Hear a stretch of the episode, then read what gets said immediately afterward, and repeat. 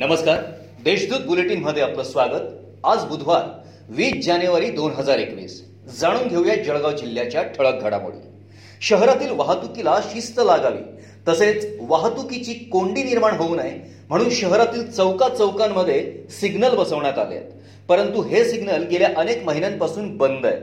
हे सिग्नल दुरुस्तीसाठी वाहतूक शाखा व महानगरपालिका पुढाकार घेत नसल्याने सिग्नलच्या दुरुस्तीला ग्रहण लागलंय.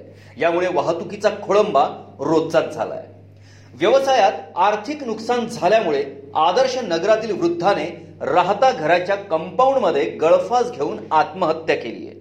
या वृद्धाने आत्महत्येपूर्वी लिहून ठेवलेल्या सुसाईड नोटमधून आत्महत्येचे कारण स्पष्ट झाले. मिरचुमल बजाज असे व्यावसायिकाचे नाव आहे. तर नैराश्यतून एकवीस वर्षीय नरेंद्र बाविस्कर या तरुणानेही आत्महत्या केल्याचं समजलंय.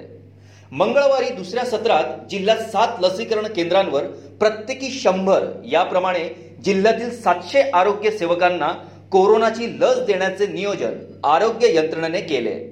कोरोना लसीकरणाच्या दुसऱ्या दिवशी जळगाव जिल्ह्यात आरोग्य विभागातील तीनशे सत्त्याण्णव आरोग्य सेवकांनी कोरोनाची लस घेतल्याची माहिती जिल्हा शल्य चिकित्सक डॉक्टर एन एस चव्हाण यांनी दिली आहे.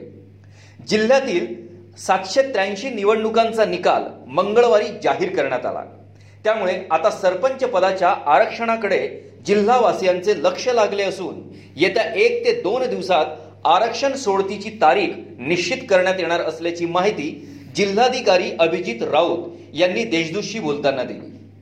जिल्ह्यात एकोणावीस जानेवारी रोजी नव्याने बत्तीस कोरोनाबाधित रुग्ण आढळून आले असून एकूण कोरोनाबाधितांची संख्या छप्पन्न हजार सहाशे एक्क्याण्णव एवढी झाली आहे. आज दिवसभरात दोन बाधितांचा मृत्यू झालाय. तर चौतीस जण कोरोना मुक्त झाले आहेत या होत्या आजच्या ठळक घडामोडी.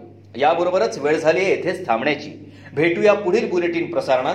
तोपर्यंत संक्षिप्त बातम्या आणि ताज्या घडामोडींसाठी देशदूत डॉट कॉम या संकेतस्थळाला भेट द्या. धन्यवाद.